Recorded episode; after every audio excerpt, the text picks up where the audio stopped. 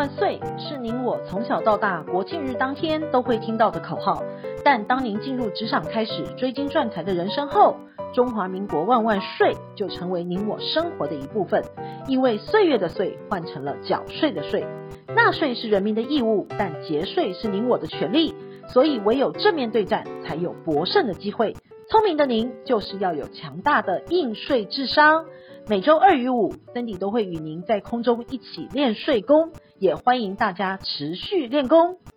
各位听众，大家好，我是卓越资产管理集团头长黄世洽。近期因美国十年债殖利率曾上升到百分之一点七，而使股市大幅震荡。后来涨多的殖利率回落，抑制通膨上扬的忧担忧，在联准会强调二零二三年前不会升息。加上强劲的经济数据，提振投资人对重启经济的乐观情绪，也使道琼工业指数和标普五百指数收盘均创历史新高。但美国确诊案例持续攀升，过去一周单日平均新增确诊案例超过七万例，重返去年夏季高峰。专家忧心此波趋势恐引爆第四波的疫情。你是否担心美股将触顶？对接下来的股市怎么走感到困惑？因而想知道你的资产配置该如何做，才能抓住下一波上涨的主流？今天我就利用这个时间，就股票、债券、商品与外汇等四大市场议题与大家分享。第一点，就股票市场配置方面，首先有关肺炎疫情发展方面，根据美国。约翰霍普金斯大学四月十二号日的统计，全球新冠肺炎确诊已达一亿三千六百多万例，死亡人数超过三百万人。美国确诊超过三千一百二十七万例，死亡人数超过五十六万人。但好消息的是，根据联邦 CDC 十二日的统计，全美已超过三分之一人口。接种至少一剂疫苗，约五分之一人口已接种完毕。在六十五岁以上人口中，已有百分之七十八的人接种至少一剂，百分之六十一接种完成。拜登就任百日，施打疫苗人数目标已超前。近来确诊案例再飙高，专家忧心此波趋势恐引爆第四波的疫情，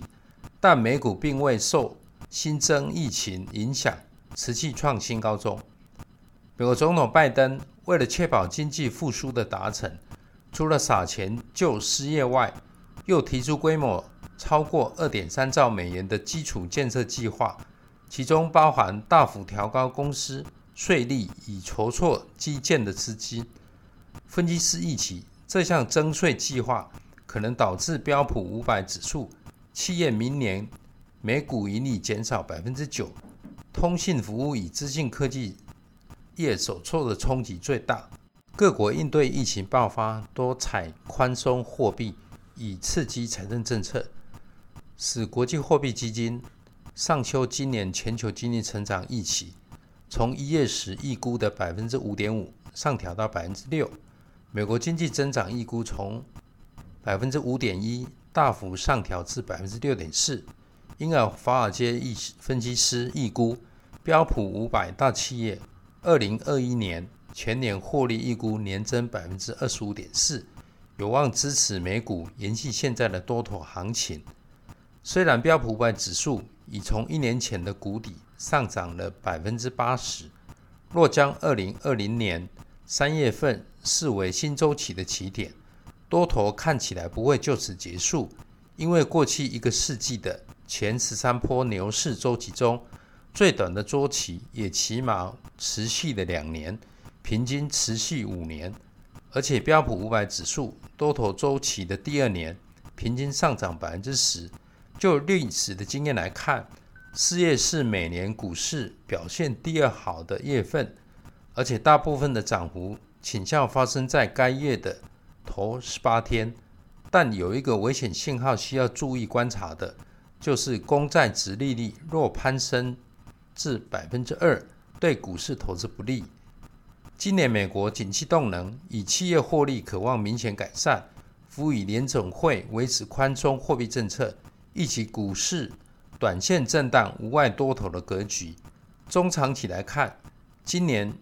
美国财经单位采行接近零利率、货币宽松，以扩张基础建设等财政刺激政策持续发酵，将有助于今年经济成长率达百分之六点四以上。美股目前表现正如我们上个月的预期，在三月份这一波修正下跌后，将反弹再上涨。未来在美国持美元持续回升之下，我们持续看好美股的中长期表现。第二点，在在建投资方面，美国劳动部公布。三月份非农就业人口增加九十一点六万人，创今年八月份以来最大的成长。失业率降至百分之六，远低于去年四月疫情严峻时破纪录的百分之十四点八。这份优于预期的报告显示，美国劳动市场加速复苏，投资人更加期待夏季经济强劲的反弹。受惠货币政策与财政政策持续，疫苗加速施打，第二季全球经济有望升温。即使短线通膨年增率高达百分之二，预计美国联准会对通膨短线上升将保持耐心，也不会急于升息，而是透过货币政策让实质美国公债殖利率控制在一定的水准。不过，近期美元甩开颓势，为美元资产大添投资魅力，也驱使资金前进高收益债券基金。观察近期美股强劲的表现，可发现虽然美债殖利率仍呈高档震荡的格局，但由于市场对通膨的预期已开始接受，相关利空也逐渐被消化反应。联准会官员预测，今年核心通膨率会升至百分之二点四，但二零二二年会降回百分之二，二零二三年为百分之二点一。代表官员认为，通膨升温只会是一时的情况。联总会会议记录大致维持宽松货币政策不变，但已开始为政策调整预留空间。联总会副主席表示，若年底通膨率维持在百分之二以上，将纳入决策考量。通膨率是否持续，估计最快需待夏季时较为明朗。公债利率区间则预估在百分之一点五到百分之一点八。美国劳工部劳动统计局的资料显示，生产者物价大涨，主要是受最近能源成本。晋升驱动，这些似乎是美国通膨率普遍趋升的初步迹象。联总会预期通膨压力只是暂时性的，但若另外的迹象显示通膨上升是常态性的，必将冲击市场。我们持续青睐同时具有高收益和低波动特性的美国特别股，因为这些发行机构拥有强劲的基本面。且从资金面来看，今年以来美国特别股 ETF 持续呈现净流入的状态，显示市场依旧看好特别股的后续表现。第三点，有关商品市场方面，如果组织与伙伴国决定从今年五月到七月期间逐步增产原油，沙地阿拉伯同期间也将渐进式的取消自动减少产量，因此市场供给将增加。国际油价却上涨。专家指出，油国组织决定增产，是因为看好需求的回升，加上夏季旺季将来临，且最近油价已预先回档，因而带动反弹。全球最大原油出口国沙地将同期间逐步取消每日自愿额外减少一百万桶原油的措施，包括五月份每日增加二十五万桶，六月增加。三十五万桶，以及七月份的四十万桶。市场解读，油国组织此举是显示对需求前景以及经济复苏更有信心，激励国国际油价大涨百分之三。瑞银集团全球财富管理部门认为，由于近期利率上扬、美元走强以及疫苗的施打等不利因素，会在今年下半年加剧，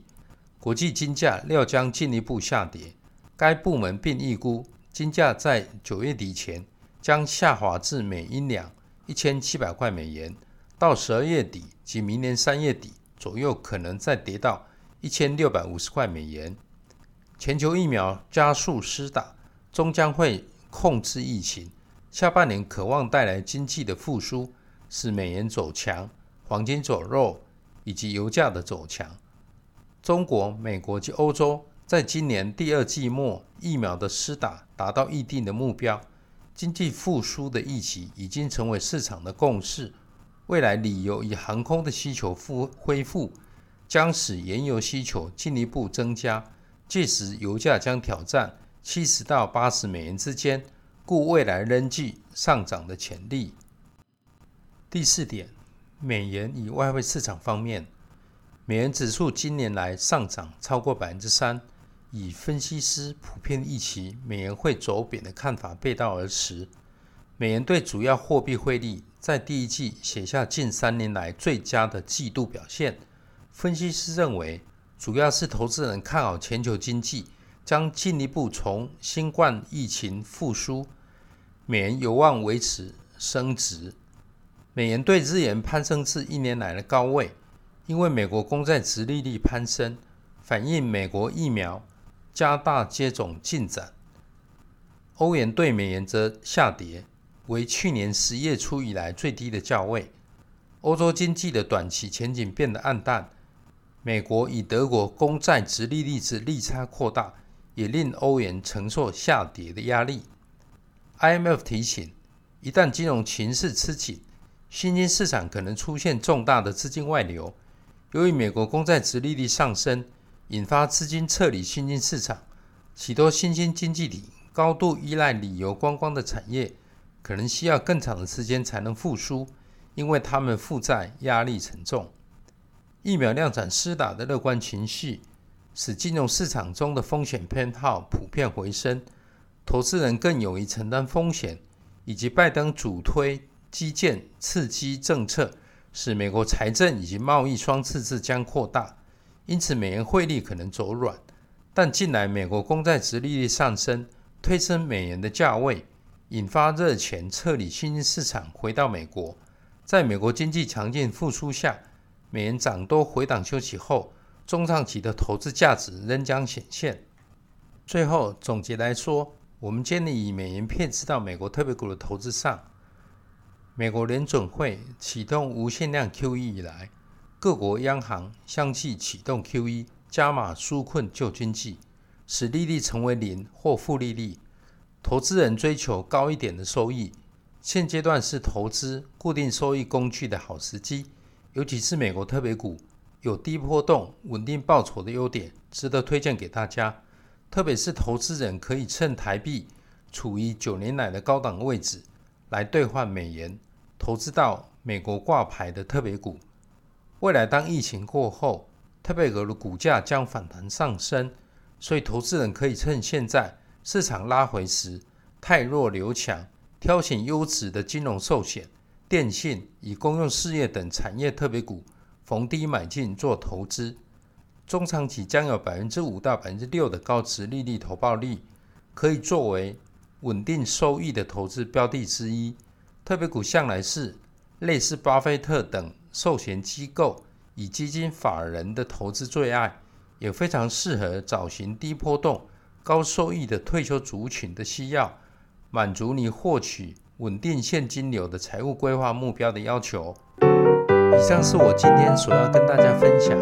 现阶段资产配置的看法。国际肺炎疫情仍未完全控制，请大家注意身体保健，祝大家健康平安。